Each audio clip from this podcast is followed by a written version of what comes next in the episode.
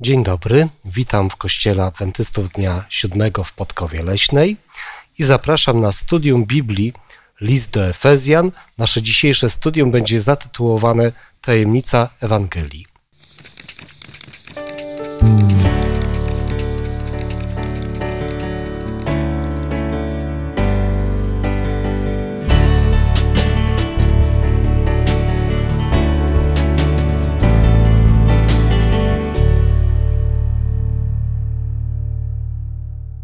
Dzisiejszymi uczestnikami dyskusji są Waldemar, Anna i Zbigniew.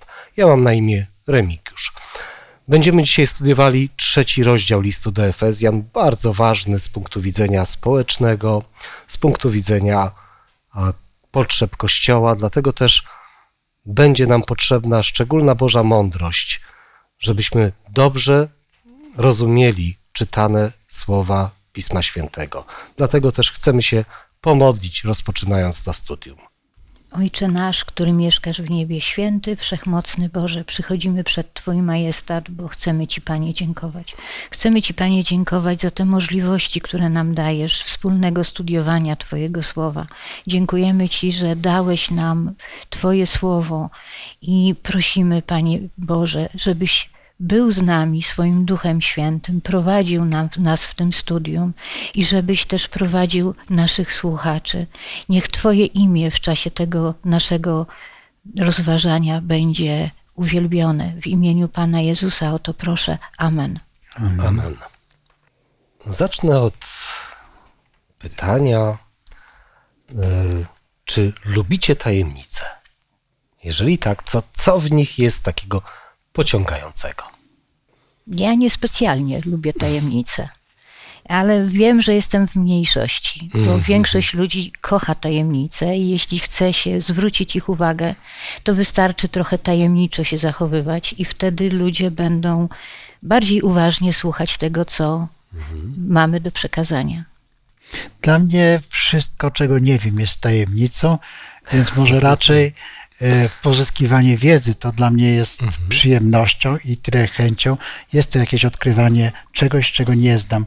To może być tajemnicą, ale nie ma to takiej konotacji, jakiejś tajemniczości, jakiejś przygody niesamowitej.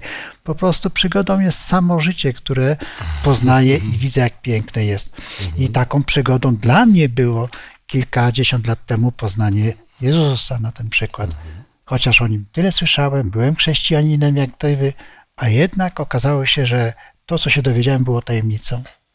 Że myślę, że są pewne rzeczy ukryte, które sprawiają, że nasze życie jest ciekawsze. E, I to bym powiedział w wielu aspektach, że ta ciekawość pcha nas do różnych decyzji, które sprawiają, że nieraz się oparzymy, ale nieraz mamy wielką radość z odkrywania pewnych miejsc, pewnych rzeczy. Więc myślę, że to jest pewien e, środek, który został nam dany do naszego rozwoju. Znaczy, powiem, nam też nie, nie, nie, nie mam na myśli jakieś tajemnice, jakieś tam mistyczne, czy, ale ogólnie poznawanie świata łączy się z odkrywaniem i na, na pewnym etapie ta rzecz wydaje mi się tak tajemnicza, chociaż dla innych może być tak prosta, ale ona jest dla nas też istotna w naszym rozwoju. Ciekawa definicja, ciekawe stwierdzenie, że tajemnica so, jest środkiem do naszego rozwoju. Być może to też miał na myśli Pan Bóg, wystawiając przed nami pewne wyzwania. I o tym wyzwaniu, które stanęło przed Pawłem, a e, za Pawłem, także za innymi chrześcijanami, dzisiaj będziemy rozmawiali i będziemy szukali współczesnego odniesienia do tego. A mm, początkiem naszego studium niech będą słowa trzeciego rozdziału listu do Efezjan i trzeciego i czwartego wiersza. Że przez objawienie została mi odsłonięta tajemnica, jak to powyżej krótko opisałem. Czytając to, możecie zrozumieć moje pojmowanie tajemnicy Chrystusowej. No tajemniczo to brzmi, prawda? Co Paweł mógł tutaj przekazywać adresatom swojego listu, mając na myśli, używając pojęcia tajemnica? Paweł jako Żyd, no przecież mówił też do Żydów. Mhm. A przecież Chrystus był dla Żydów jakimś rewolucjonistą. niby powoływał się na pisma Starego Testamentu, mówił o tym, co dla nich powinno być oczywiste i jasne, ale wszyscy ludzie ze zdziwieniem słuchali zupełnie nowego jakby znaczenia tego, co jak gdyby znali. Nie znali mhm. tak naprawdę. Okazało się, że to było jednak jakąś tajemnicą. Chrystusowa tajemnica na pewno to jest ta, że to jest ten, który stworzył niebo i ziemię. Na pewno tajemnicą, że był on właśnie tym Mesjaszem i że zupełnie różni się od ich oczekiwań i myśli o nim. Ale to jest jedna z wielu tajemnic. Mnie się ta tajemnica kojarzy z e, cytatem z pierwszego listu do Koryntian, z, z drugiego rozdziału i dziewiątego wersetu. Przeczytam, czytam z ewangelicznego przekładu biblijnego. Tymczasem jak napisano, czego oko nie zdołało ujrzeć, a ucho usłyszeć i co ludziom nawet na myśl nie przyszło, to Bóg przygotował tym, którzy Go kochają. Mnie się to kojarzy z tą ogromną tajemnicą, jaką jest inkarnacja Jezusa Chrystusa, Jego bezgrzeszne życie i ofiarnicza śmierć na krzyżu. To jest tajemnica, która pewnie wieczności nie starczy, żeby ją zgłębić. Chciałbym jeszcze zwrócić uwagę na jedną rzecz, bo wydaje się, że tajemnica już jest odkryta, już ją znamy, bo jest objawiona w Piśmie Świętym, ale pomyślałem sobie, że w naszym sposobie myślenia spoglądanie na Pana Boga nadal pozostaje tajemnicą i nie jest odkrytą prawdą. Nie rozumiemy, jak można posłać swojego syna, jak można oddać go na takie cierpienia. Nie, nie, nie, jakby nie potrafimy tego ogarnąć i dla nas to nadal jest tajemnicą, ale którą myślę, że Pan Bóg chciał, abyśmy zrozumieli, abyśmy jakby w, w nią weszli. Na różne sposoby próbuje o, o, o, nas o niej przekonać poprzez Ewangelię, ale ona wynika jak gdyby, bo dla naszego sposobu myślenia jest to takie nieakceptowalne i nie, zupełnie niezrozumiałe. Ten sposób ratowania świata i człowieka. Słowo tajemnica w użyciu Pawła było dosyć często używane. Możemy tutaj przytoczyć różne inne wypowiedzi, między innymi z listu do Koryntian, gdzie Paweł pisze o wierzących jako szafarzach tajemnic bożych. Słowo tajemnica, mm, termin tajemnica w języku greckim to jest słowo misterion. I tak naprawdę, y, paradoksalnie, ona oznacza objawienie przez bóstwo pewnych rzeczy nieznanych wtedy, kiedy się wejdzie w bliskie relacje z tymże bóstwem. W tym kontekście było używane w czasach Pawła słowo tajemnica padały różne definicje y, tajemnic, bo tych tajemnic bożych jest y, tak naprawdę więcej niż jedna. Ale o tej pisał apostoł Paweł dokładnie wiersz niżej, mm, piąty wiersz, która nie była znana synom ludzkim w dawnych pokoleniach, a teraz została, teraz została przez ducha objawiona jego świętym apostołom i prorokom. Paweł wyjaśnia, o jaką tajemnicę chodzi. Mianowicie, że poganie są współdziedzicami i członkami jednego ciała i współuczestnikami obietnicy w Chrystusie Jezusie przez Ewangelię.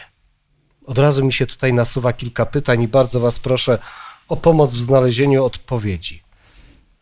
Czy naprawdę to była jakaś nowość objawiona jedynie apostołowi Pawłowi, że poganie stanowią część ludu Bożego? W pewnym sensie to była tajemnica na ich własne życzenie, ponieważ e, zgodnie z przymierzem z Bogiem, jakie zawarł naród izraelski, no to e, oni troszeczkę odseparowali się od pozostałych osób pogan. Bóg ustanowił zasadę, że każdy, kto chce przyjąć e, Boga, tego izraelskiego, ma prawo przyjść i Żydzi byli na to przygotowani. Mamy dowody w Piśmie Świętym, że wielu przychodziło, przyjmowało wyznanie mojżeszowe, prawda, i stawali się mhm. Żydami. Niby to było zupełnie normalne, prawda, ale żeby jednać się z poganami, no to było coś innego. Tak naprawdę stworzyli taki dystans, zamknęli się we własnym. Y, to prawda, że Bóg nie pozwolił im się jednać z poganami, których wypędzali Ziemi Świętej, prawda, bo to zagrażało ich w istnieniu właściwie. W związku z tym ogrodzili się tak mocno, że właściwie nie podzielili się prawdami, które powinni jeszcze bardziej zgłębić. Nie rozumieli jednej rzeczy, że Pan Jezus, Mesjasz, przyjdzie odkupić ich, wszystkich, nie tylko Żydów, ale cały świat. Myśleli, że tylko oni są jedynymi wybrańcami Bożymi, którzy mogą korzystać z łaski Mesjasza. No nie rozumieli Mesjasza, nawet nie rozumieli sposobu, y, w jaki ten Mesjasz ma przyjść i dokonać ich wybawienia. Mhm. Jeszcze myślę o tym, że, bo teraz mówiłeś od strony żydowskiej, a ja myślę od strony pogan. Jak poganie sobie mogli wyobrażać, że Bóg Izraela jest zainteresowany nimi? W zasadzie oni żyli w tak całkowitej izolacji, takiej bańce swoich własnych przekonań, zwyczajów, nawyków, które po, odziedziczyli przez całe pokolenia, że wydawało im, mogło im się wydawać, że to jest wystarczające.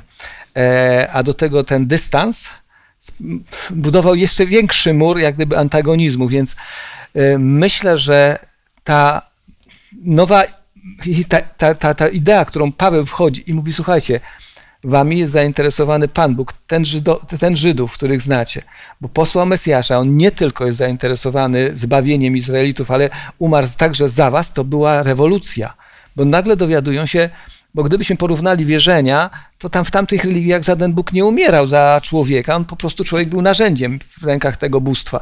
I nagle dowiadują się, że jest Bóg, który jest nimi zainteresowany, ale tak dogłębnie, że nie bardzo potrafią tego zrozumieć i, i że robi to także dla nich. To była, to jest całkowita zmiana światopoglądów.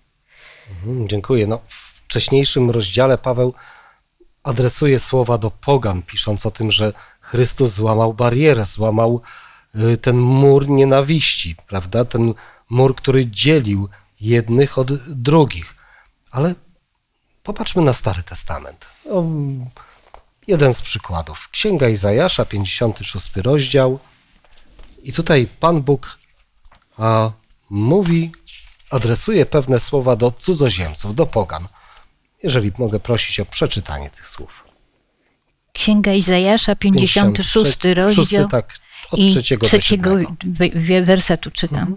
Niech więc nie mówi cudzoziemiec, który przyłączył się do Pana, Pan mnie na pewno wykluczy ze swojego ludu.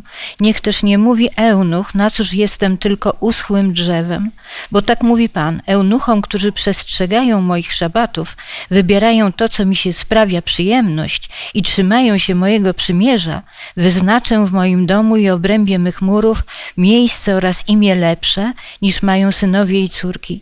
Dam im imię wieczne, nie do usunięcia, a cudzoziemców przyłączających się do Pana, aby Mu służyć, kochać imię Pana i należeć do Jego sług, każdego, kto przestrzega szabatu, aby go nie bezcześcić i trzyma się mojego przymierza, wprowadzę na mą świętą górę i sprawię mu radość w moim domu modlitwy. Ich całopalenia i rzeźne ofiary będą mi przyjemnością na moim ołtarzu, gdyż mój dom będzie nazwany domem modlitwy dla wszystkich ludów. Dziękuję bardzo. Pan Bóg tutaj zaprasza tych, którzy uwierzyli w Niego, że, żeby przyszli do Niego, żeby e, potwierdzili swoją wiarę święceniem sabatu i zaprasza na świętą górę. To skąd takie bariery się mogły pojawić? Ja myślę, że te bariery były związane z tym, że Y, sami Izraelici zatracili obraz Boga we własnych sumieniach, we własnym, własnym życiu. I w związku z tym nie, nie mieli jak tego Boga objawiać innym. Żyli bardziej bliżej życia pogan niż życia, które było im nakazane Czyli przez. Taki syndrom wyparcia. Syndrom wyparcia, tak. No nie- Potem po niewoli babilońskiej sprawa się odwróciła, ponieważ zdawali sobie sprawę z tego, że, mm, że popadli w tą niewolę z powodu bałwochwalstwa, w związku z tym odseparowali się od, y, od y, ościennych narodów w sposób kompletny i w dodatku y, znowu w inny sposób wypaczyli swoją wiarę, y, ustanawiając własne zasady i przepisy zamiast Bożych zaleceń. Izraelici znali bardzo dobrze e, moc Boga, którego wyznawali. I byli z tego powodu niezwykle dumni, nawet pyszni. Czyli by wiedzieli, że są wybrańcami Bożymi. I ta pycha tego narodu wybranego, no, doprowadzała do tego, że pogardzali innymi. To wzięło się z pogardy do innych. Nie rozumieli tej miłości. Zresztą później widzimy już pod koniec tego okresu, tuż przed przyjściem Pana Jezusa, że nawet wobec siebie samych w Izraelu litości coraz mniej było, sprawiedliwości coraz mniej było, a więc y, stawali się źli z tego, z jednej strony pychy, kim są, a także sposobu wypracowania metody zagłuszenia swojego umysłu, Ciekawe. swojego sumienia, świadomości, a więc i też pogardy wobec każdego To słabszego. jest, to jest taki syndrom wyparcia, tak? Tak. Ponieważ oni są podobni do nas, to my od nich się odetniemy, żeby nie byli dla nas wyrzutem sumienia. Z tej pychy, którą, Mhm. której nabyli, to o której mówił Waldemar, urodziło się to, że uważali, że tylko oni będą godni zbawienia, tak- że, to tak jak w że życiu. poganie y, nie dostąpią żadnego zbawienia i oni już są straceni dla To Boga. tak jak w życiu najbardziej się prześladuje tych, którzy mają wady podobne do moich. Tak jest. A ja chciałbym jeszcze zwrócić uwagę, popatrzcie, bo nawet Kościół pierwszych wieków, w momencie, kiedy napływają chrześcijanie i jest jeszcze wtedy bardzo duża grupa Żydów, jak ich przyjąć, na jakich zasadach, jak połączyć prawo, które było. Zobaczcie, mamy 15 rozdział dziejów apostolskich, w którym toczy się spór w Kościele, na jakich warunkach oni mogą do nas przynależeć. E, To, to pokazuje, że to nie było, że tak łatwo można, przyjmujemy. Nie, tam było mnóstwo problemów, które się z tym łączyło. Jak połączyć te zupełnie dwa różne światy? To znaczy, my nie zdajemy sobie. Słuchajcie, wyobraźcie sobie, że wejdziemy teraz, nawet w tej chwili, do ortodoksyjnej rodziny żydowskiej, ile tam będziemy gaw strzelać, n- nie taktów, n- będziemy się robić rzeczy, które będą uważane przez nich za świętokradcze. E, Z takimi problemami stykał się, stykali się pierwsi chrześcijanie, próbując rozwiązać, jak Pan Jezus rozwiązuje te różne węzły, które powstały poprzez całe wieki. No dokładnie, myślę, że tutaj barierą były schematy myślowe. Ukształtowane Dokładnie, schematy tak. myślowe, które nie pozwoliły na przyjęcie jakichś nowych wiadomości, chociaż Pan Jezus był świetnym wzorem, jak przełamywać bariery i pokazywał swoim zachowaniem otwartość także na osoby nie pochodzące z narodu żydowskiego. Ale chciałbym odnieść się do współczesności. Przeczytam wam pewien tekst i porozmawiajmy troszkę o nim. Kościół jest jednym ciałem z wieloma członkami, powołanymi z każdego narodu, pokolenia, języka i ludu. W Chrystusie jesteśmy nowym stworzeniem. Nie mogą dzielić nas różnice rasowe, kulturowe, narodowościowe czy też związane z wykształceniem. Nie może również istnieć podział na mniejszych i większych, bogatych i biednych oraz mężczyzn i kobiety. Wszyscy jesteśmy równi w Chrystusie. Przez jednego ducha połączył nas w jednej wspólnocie, zarówno z Nim, jak i wzajemnie ze sobą. Powinniśmy zatem służyć i przyjmować usługiwanie bez wyróżnień czy ograniczeń.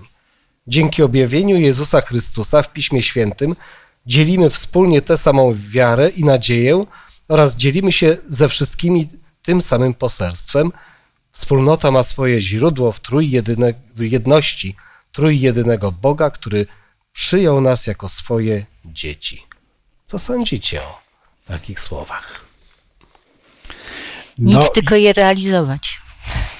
jeżeli Efezjanie usłyszeli to, a usłyszeli przecież, no to spowodowało to poważne zamieszanie, wręcz rewolucję. Zaczęły się ścierać e, różne e, poglądy ludzi. I czy my dzisiaj nie mamy tego samego? Widzimy, że ten problem nadal istnieje. A więc mamy kłótnie e, niesamowite, jeżeli chodzi o państwowość, narodowość, rasowość. Ja już myślałem sobie, że po II wojnie światowej to już zostanie wyeliminowane, ale my osobiście byliśmy świadkami tego, co się na Bałkanach działo nie tak dawno temu. E, widzieliśmy, co działo się w Afryce pomiędzy Hutu i Tutsi.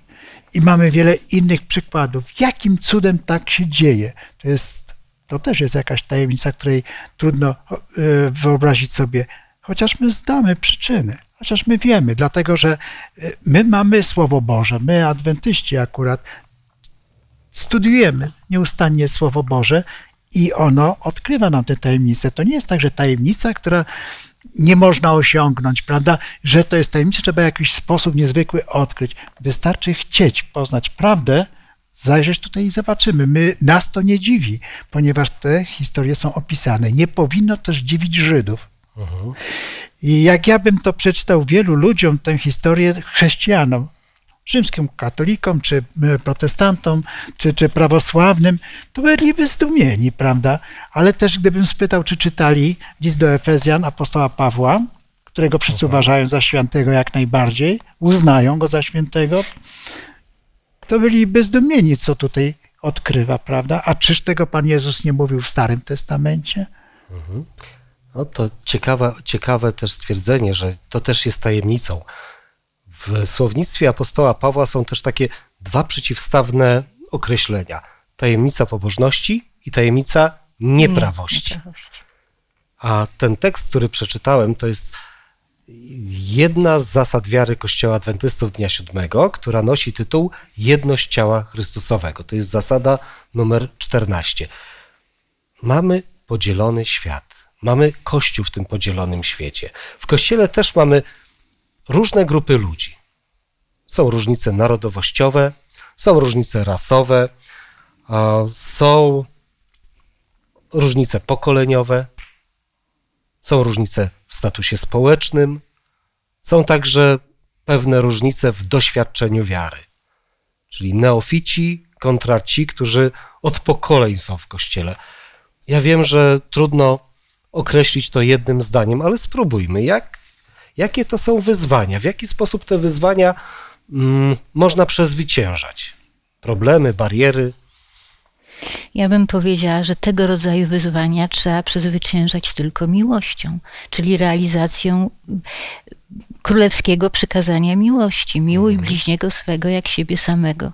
A i musimy sobie zdawać z tego sprawę, że każdy człowiek jest naszym bliźnim, e, nie tylko nasi współwyznawcy, każdy człowiek. No ale jeśli wewnątrz Kościoła byśmy zaczęli realizować tak naprawdę tą zasadę miłości, no od razu atmosfera byłaby super, znacznie lepsza niż, niż, niż teraz, chociaż teraz też nie jest źle. Ja jestem adwentystką od niedawna i nigdy nie spotkałam się z jakąś, z jakimś, jakąś dyskryminacją z tego powodu. Wprost przeciwnie, spotykałam się z wielką życzliwością. Ale e, jest coś, co różni e, tych, którzy jak gdyby pochodzą od rodzin adwentowych i ci, którzy przychodzą. Znam taką osobę, która kiedyś powiedziała tak. To jest rodziny od pokoleń, chyba w trzecim pokoleniu już są adwentystami i mówi, ja to wam zazdroszczę. Czego? Mówi o tych, którzy przychodzą. Mówi, jak wy Prawda. opowiadacie o tym, co żeście Prawda. przeżyli, jak wy Boga przyjęliście, tę prawdę, to nie sposób tego To jest prawda, że jedni, jedni patrzą na drugich z pewną zazdrością, ale to się świetnie wszystko uzupełnia. A oni jak gdyby Oczywiście. gdzieś nie mają aż tak głębokich doznań jak my. No, to prawda. No, to jest znowu temat na całkowicie inną dyskusję, a ja chciałbym zaprosić do kontynuacji czytania trzeciego rozdziału listu do Efezjan. I mm, też lubię czytać Biblię i zadawać jej pytania. I kiedy czytam ósmy wiersz, a, gdzie Paweł określa siebie jako najmniejszego ze świętych, to od razu mi się pojawia pytanie, a kto go określił najmniejszym ze świętych? Kto ma prawo określać drugiego człowieka, czy jest bardziej, czy jest mniej święty, czy jest może najświętszy? No, myślę, że on tutaj nikogo nie ocenia. On ocenia siebie, nazywa e, najmniejszym. On sam ma prawo siebie nazwać najmniejszym, bo mówi o sobie. Gdyby mówił o innych, to moglibyśmy mieć wątpliwości. Natomiast ma pewne podstawy, ponieważ był faryzeuszem, był przedstawicielem pewnej kasty religijnej, o, o silnych jakichś przekonaniach i tak dalej. On prześladował chrześcijan. Popatrzmy, prawda? On prawdopodobnie był obecny przy ukrzyżowaniu Chrystusa. Więc widzimy, że ma podstawę do tego, by powiedzieć, że najmniej zasługuje na to, by poznać prawdę. A jednak Bóg objawił mu. Mało z tego, że objawił, to w ostatnim swoim liście pisze: Dobry bój bojowałem, biegu dochowałem i wie, że czeka go korona zwycięstwa. W związku z tym on wie, że jest grzesznym człowiekiem, ale w przeciągu swojego życia poznaje Boga, Bóg go prowadzi, w związku z tym on staje się, ma w swoim poczuciu, staje się coraz mniejszym, ale w obliczu y, śmierci, y, tej fizycznej śmierci, wie, że Pan Bóg go przyjął, Pan Bóg go zbawił. To jest piękne. Ale to jest odpowiedź także dla nas, że nie ma tak kogoś niskiego, tak małego, tak e, niegodnego, powiedziałbym, by nie mógł skorzystać z łaski Pana Jezusa i poznać wszystkie te tajemnice i skorzystać z łaski.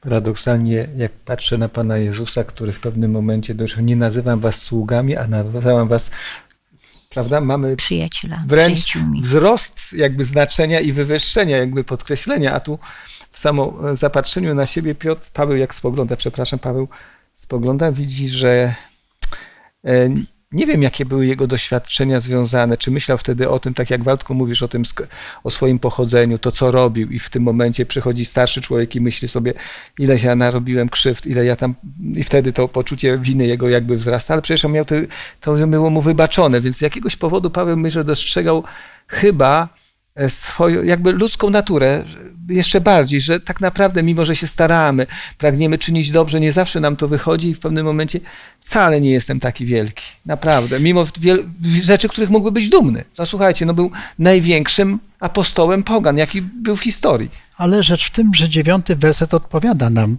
na mhm. pytanie co do i apostoła Pawła i nam i ukazał na czym polega działanie tajemnicy ukrytej od wieków w Bogu. No każdy z nas, który staje się neofitą, czy y, y, wierzymy w Pana Jezusa i w związku z tym studiujemy go, Jego Słowo, bo przecież po to mamy życie, aby poznać Boga, więc poznajemy Go przez Słowo, przez e, to, co nam pokazuje, to jest odkrywanie tajemnicy, to jest największa tajemnica.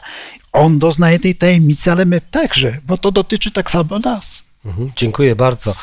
Też ważnym jest, że człowiek może nazywać sam siebie świętym, wtedy, kiedy wierzy w to, że Jezus usprawiedliwia go od grzechu i to go czyni sprawiedliwym i świętym. Skoro już przeszliśmy przez ósmy i dziewiąty wiersz, mnie bardzo zastanawia przesłanie z wiersza dziesiątego. Poproszę o przeczytanie. Chodzi o to, aby teraz zwierzchności i władze na wysokościach nieba mogły poznać przez Kościół wszechstronną mądrość Boga. E, ja może przeczytam ten sam werset w przekładzie ekumenicznym, e, dziesiąty werset. Aby różnorodna mądrość Boga stała się teraz jawna dzięki Kościołowi wobec wierzchności i władz na wyżynach niebiańskich. Mhm. Ciekawe. Ciekawe. Takie u, e, bardziej mhm. prostsze, jak gdyby określenie, określenie tego. No to porozmawiajmy, w jaki sposób Kościół może być objawieniem Bożego planu zbawienia. No, Kościół Jezusa Chrystusa jest y, świadkiem, mhm. ale świadkiem oczywiście wszystkich praw, które zostały przekazane dla świętych przez proroków, przez apostołów i przez tych wszystkich, którzy studiują Boga i chodzą z Bogiem. A więc jeżeli y, posiadamy wiedzę, no to możemy mówić prawie o mądrości, bo wiedza to jeszcze nie jest mhm. mądrość, ale wykorzystanie. I my teraz, kierując się tą Bożą mądrością, zaczynamy żyć inaczej. I każdy z nas jest świadkiem innego sposobu życia, ale pokazujemy wciąż działanie jedynego Boga na nas. Każdy jest różnorodność, każdy jest inny. Każdy doznaje e, przemiany charakteru i swoim życiem to przedstawia i pokazuje. I ta różnorodność mądra mądrość różnorodna Boga przejawia się w każdym z nas. Każdy z nas jest uczestnikiem ciała Bożego. Każdy, kto wierzy w Jezusa Chrystusa, jest członkiem Kościoła. Ale tak bezpośrednio, to głową Kościoła jest Chrystus. To wyraźnie jest i w liście do Efezjan powiedziane. I Chrystus, e, nie powiem rządzi, Chrystus kieruje swoim Kościołem poprzez działanie Ducha Świętego i poprzez dary Ducha Świętego. Wobec tego to, co mówisz ty, Waldemar, to jest działanie Boga w nas. No dokładnie. Mhm.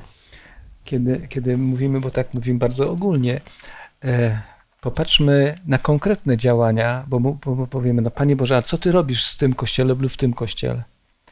I w pewnym momencie dostrzegamy, kiedy mu, apostoł Paweł później to rozwinie, mówi, jednych ustanowiłem tymi, tych tami, a tych darem obdarzyłem taką i nagle widzimy konkretne działanie Boga, który obdarza ludzi darami. E, ty nie mówiłeś językami, zacząłeś mówić językami nie prorokowałaś, a prorokujesz, ale wnosząc to pokazujesz, że Pan Bóg nie chce być w ukryciu, ale chce tajemnicę objawić światu, żeby ten świat mógł iść tą właściwą drogą. Czyli mamy tutaj Pana Boga, który poprzez działanie Kościoła, przez ludzi, którzy w tym Kościele są, też mówię tak ogólnie, tak, bo w indywidualnym życiu także ten sam proces Pan Bóg chce prowadzić. E, że chce nas obdarzyć rzeczami, które będą niosły błogosławieństwa i patrząc, wtedy ludzie pamiętacie, żeby Pan Jezus, kiedy patrząc na wasze dobre czyny, ludzie chwalili Ojca w niebie, czyli nasze działania mhm. powinny przynosić konkretne efekty, znaczy konkretne działania, jakiekolwiek nasze działanie powinno przynosić efekt, który nie będzie obojętny dla drugiego człowieka, powie, no mile mi jest z tym człowiekiem rozmawiało, e, jak fajnie się, no, jak, jak mile, mile ciebie posłuchać, bo nie ma tam wulgaryzmów, nie ma tam atakowania drugich osób, e, i tu są takie drobiazgi, które sprawiają, że obcowanie z taką osobą staje się dla ciebie radością. Spokojem. bardzo. Chciałbym jeszcze zwrócić uwagę na jeden sposób, jeden środek, przepraszam za wyrażenie, w jakim Kościół może być nośnikiem łaski Bożej. Pan Jezus mówił o tym sposobie. Znajduje się ta wypowiedź w Ewangelii Jana w 13 rozdziale i 35 wierszu. Potem wszyscy poznają, że jesteście moimi uczniami, jeśli jedni drugich darzyć będziecie miłością. No właśnie. No właśnie. Myślę, że te słowa nie wymagają komentarza, a teraz chciałbym przejść do kolejnych słów, które też budzą moje y, pytania, no i być może pytania naszych widzów, którzy mają ten tekst przed sobą. Dwunasty wiersz, w którym mamy swobodę i dostęp do Boga z ufnością przez wiarę w Niego. Drodzy, na pewno mamy bezpośredni dostęp do Boga? Tak. tak. Oczywiście. Mhm. Oczywiście, że tak. Czy możecie to potwierdzić jakimiś słowami Biblii o takim bezpośrednim dostępie do Boga, bez konieczności instancji pośrednich? No są takie słowa. Jak najbardziej. Mhm. Zapraszam do otworzenia listu do Hebrajczyków, siódmego rozdziału i dwudziestego piątego wiersza. Może On zatem na zawsze zbawić tych, którzy przez Niego przychodzą do Boga, bo wciąż żyje, aby się za nami wstawiać. A za czyim pośrednictwem? Kto się wstawia za nami?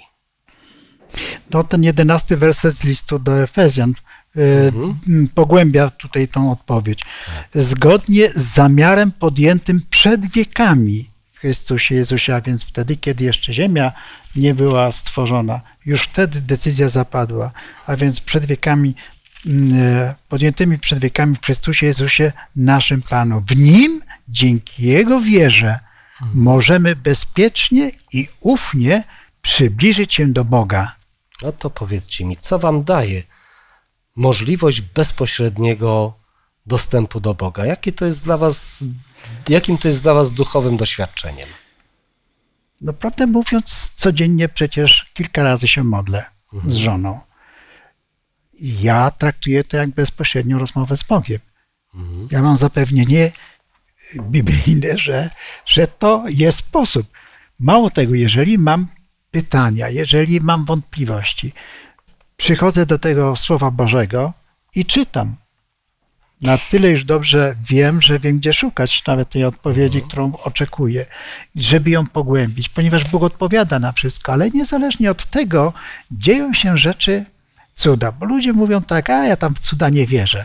Rzecz tym, że w moim życiu jest wiele cudów. Moja żona również jest zachwycona tym, jak przeżywamy cuda. Rozmawiamy z Bogiem, mówimy o naszych problemach, mamy jakieś potrzeby, a one się wykonują. No to czyje jest to bezpośrednie działanie? Albo na przykład, kiedy podjąć, potrzebujemy podjąć decyzję ważną, no to prosimy Ducha Świętego o mądrość. Otrzymujemy? Otrzymujemy. Ja myślę, że rozpoczęcie dnia bez y, y, spokojnej rozmowy z Bogiem, z prośbą o prowadzenie, o y, danie siły, mocy do przeciwstawienia się różnym pokusom, które człowieka spotykają, które mnie spotykają każdego dnia, to ja myślę, że ten dzień byłby przeżyty gorzej. Ja nie mówię, że mi się nie zdarzają upadki, ale dzięki mojej łączności z Chrystusem mam tego pełną świadomość. Tych upadków jest mniej, znacznie mniej niż gdyby, gdy nie modliłam się, bo byłam osobą niewierzącą. Kluczem jest zaufanie. Przypomina mi się historia, jest ona znana, w różnych wersjach opowiadana, kiedy y, wierzący szli do kościoła modlić się o deszcz. Mhm bo susza panowała długiego czasu. I patrzą ze zdziwieniem, że pewna mała dziecka, dziewczynka przychodzi z parasolem. Co ty dziecko, przyszłaś z parasolem? No jak to? Przecież będziemy się modlić o deszcz.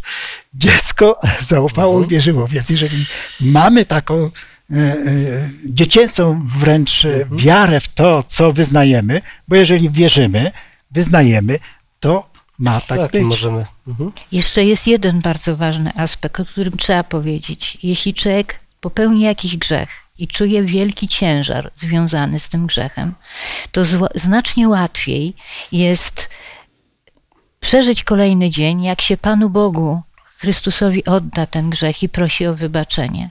Bo dźwiganie ciężarów, które niosą za sobą y, grzechy, jest bardzo trudne. Pytałem się kiedyś pewnego e, człowieka, który e, przyszedł z kościoła, był po spowiedzi, przyjął komunię.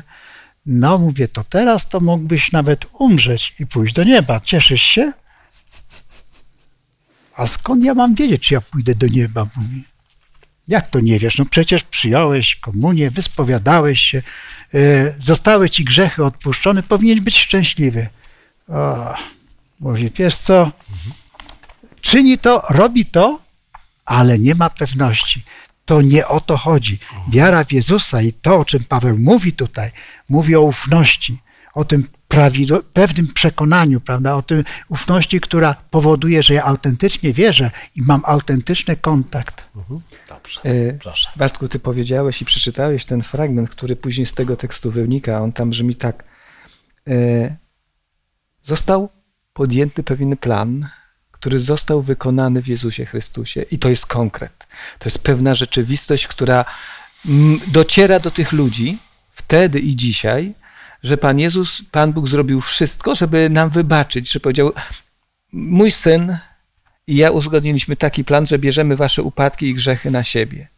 Nie musicie się mnie obawiać. Nie musicie się mnie bać, bo jeżeli ja oddałem syna za, moje, za wasze grzechy, to znaczy, że zależy mi na waszym zbawieniu, więc usuwam lęk jakby i z ufną odwagą, ale oparte to jest nie, zwróćcie uwagę, nie na naszych że będziemy troszkę dobry tu jestem, tu Panie Boże, zobacz ile dobrego uczyniłem i tak dalej. Zobaczcie, oparty jest na planie, który Pan Bóg zrealizował na krzyżu Golgoty, który gdy został zrealizowany mówią, słuchajcie, to jest dowód, że mi na was zależy. Jeżeli zależy, no to możecie, macie pełną ufność przyjścia do mnie, że już nawet Żydzi się w pewien sposób obawiali, bo mieli całą, całą tą liturgię, zanim przyjdzie do bezpośrednio do Pana Boga, nie można było dojść, składasz grzechy, składasz ofiary i tak dalej. I Pan Bóg, Pan Jezus mówi tak by do Żydów, to zostało dokonane, teraz macie dostęp. I w liście do Hebrajczyków jest bardzo wyraźnie powiedziane, przyjdźcie do mnie wszyscy. Drodzy, ostatnia część trzeciego rozdziału listu do Efezjan jest piękną modlitwą Pawła która zawiera i prośby o innych, ale także mm, niesamowitą doksologię. Tak sumując, czego możemy się z tej modlitwy nauczyć do naszego życia modlitewnego i do naszego życia we wspólnocie z Bogiem? Paweł prosi o różne dary dla wierzących w Efezie. A następnie podsumowuje 20-21 wiersz i mówi o Bogu, który potrafi daleko więcej ponad to wszystko, o co prosimy albo o czym myślimy.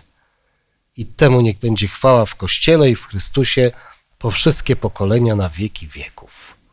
Tak jednym zdaniem, czego możemy się nauczyć z tej modlitwy? Ja to już podchodzę do tej kwestii no, ze sporą świadomością i wiedzy. Jeżeli ja wiem, że świat zmierza ku degradacji, zniszczeniu ogólnemu, że ten upadek świata jest e, pewny, to nie pokładam w nim nadziei. Wszystko pokładam w Bogu i nie zaskakuje mnie to, że są wojny, że y, ludzie są coraz bardziej źli. Ja dzięki Bogu mam pokój wewnętrzny, bo przecież ja nie po to żyję, żebym nawrócił ludzi, żebym świat przewrócił do góry nogami, rewolucję zrobił czy cokolwiek innego. Absolutnie nie. Ja chcę wiedzieć tylko jedno, żeby jak najszybciej Pan Jezus przyszedł i zrobił nowy porządek w świecie. I ja wierzę, że tak będzie. I dzięki temu mam pokój. Bo nawet to, że umrę, że nawet spadnie bomba na moją głowę w którymś momencie, no to, to wszystko i tak zmierza ku temu końcowi. Wcześniej czy później ja mam wewnętrzny pokój. Nie obawiam się tych wszystkich rzeczy. To znaczy w sensie fizycznym, gdybym miał doznawać przykrości najróżniejszych, to oczywiście, że jest źle, ale o to chodzi, że to nie zmienia mojego pokoju wewnętrznego, ponieważ ja wierzę w Królestwo Boże, to co będzie następne. Świat musi przeminąć, przeminie. On zmierza do tego, więc nic to nie dziwnego dla mnie. E, myślę, choć będzie to troszkę inaczej przeze mnie rozumiane, ale chciałem tak uświadomić. Bardzo rzadko spotykamy ludzi, którzy we współczesnym świecie, być może za mało podróżujemy, ludzi, którzy mają autorytet wynikający z etyki i moralności i szanujemy tych ludzi. Jesteśmy wdzięczni, że tacy ludzie są. I kiedy to przenoszę, bo trudno nam sobie tak wyobrazić, ale chcę przenieść coś takiego, że Pan Bóg jest właśnie taką istotą, która ma wszystko, co piękne ale nie tylko dla siebie, ale przede wszystkim dla innych i mówi, chcę i was tam tym obdarzam, to rodzi się wtedy wdzięczność i pełne zaufanie jak dziecko. I kiedy myślę, kiedy Paweł mówi, zgina moje kolana, to jak wyrazić podziękowanie, Panie Boże, uświadomienie sobie własnej nicości, to też jest w Biblii powiedziane, jak jesteśmy przemijający i nagle ktoś mówi, pyłku, będziesz żył wiecznie, mam dla ciebie piękną nowinę. E, to ten pyłek w tym ja? A za co? No dlatego, że cię stworzyłem i no, tobie mi zależy. I naprawdę robię wszystko, żebyś się tam znalazł. E, to klęknięcie jest takim małym wyrazem, który Paweł miał świadomość tego, jak olbrzymią cenę, już nie chcę mówić o cenie, bo już też mówiliśmy, ale to jest jakby uświadomienie sobie działania Pana Boga, który naprawdę robi wszystko. E, to jest tak tutaj pięknie powiedziane, zrozumieć szerokość, głębokość, długość, jest tak niepojęte, ale to, to Pan Bóg ma do zaoferowania. Jak tu nie klęknąć i nie podziękować? Mnie porusza bardzo siedemnasty werset, który mówi tak: Proszę też, aby Chrystus przez wiarę zadomowił się w waszych sercach, abyście zakorzenieni i ugruntowani w miłości potrafili pojąć wraz ze wszystkimi święta, świętymi. Dalej jest mowa o tej szerokości, długości, wysokości i głębokości, i prawdopodobnie tu jest mowa o tej głębi, wielkiej głębi miłości Bożej do, do stworzenia, do nas ludzi również. I to jest to, co powinno być naszym, e, naszym przewodnim, e, przewodzić naszemu życiu, powinno nas prowadzić w życiu i powinniśmy się od Boga uczyć tej miłości. I, i, i wtedy, wtedy jesteśmy naprawdę dziećmi Bożymi. Dziękuję bardzo. Ja chciałbym przypomnieć jedynie słowa doksologii apostoła Pawła jako takie zapewnienie o Bożej mocy. Temu, który zaś według mocy działającej w nas potrafi daleko więcej uczynić ponad to wszystko, o co prosiliśmy albo o czym myślimy. Temu niech będzie chwała w Kościele i w Chrystusie Jezusie po wszystkie pokolenia na wieki wieków. Bóg jest w stanie dać nam o wiele więcej ponad to, o co prosimy i warto o tym pamiętać. Dziękuję za uwagę. Zapraszam na kolejne studium, które będzie zatytułowane Jedność ciała Chrystusowego. To będzie studium oparte na czwartym rozdziale listu do Efezjan, a dzisiejsze studium zakończmy naszą doksologią, i naszymi prośbami. Ojcze, niecodziennie myślimy o Twojej miłości, chociaż może ja niecodziennie myślę zajęty zwykłymi sprawami. Dziękuję Ci, Panie, że przypominasz, że jak bardzo jesteś zainteresowany tym, aby każdy z nas, tu obecnych, tu obok nas osób, ale także tych, którzy są za monitorami, mogli się dowiedzieć, że jak bardzo Ci zależy na ratowaniu nas i abyśmy umieli dostrzec to, że ta miłość nie jest pusta, ale ona jest rzeczywiście działająca, konkretna, która niesie nam i przyszłość, i radość w tym życiu. Za to Ci dziękuję, Panie Boże, że nam chociaż cząstkę pozwoliłeś jej odkryć i odkrywasz cały czas przez Twoje słowo, ale spraw, abyśmy umieli ją dostrzegać i u naszych przyjaciół, u naszych znajomych, u naszych rodzin, aby oni także mogli odkryć, jak wielkim jesteś Bogiem. Przez Jezusa Chrystusa niech Ci będzie podziękowanie i chwała. Amen. Amen. Amen.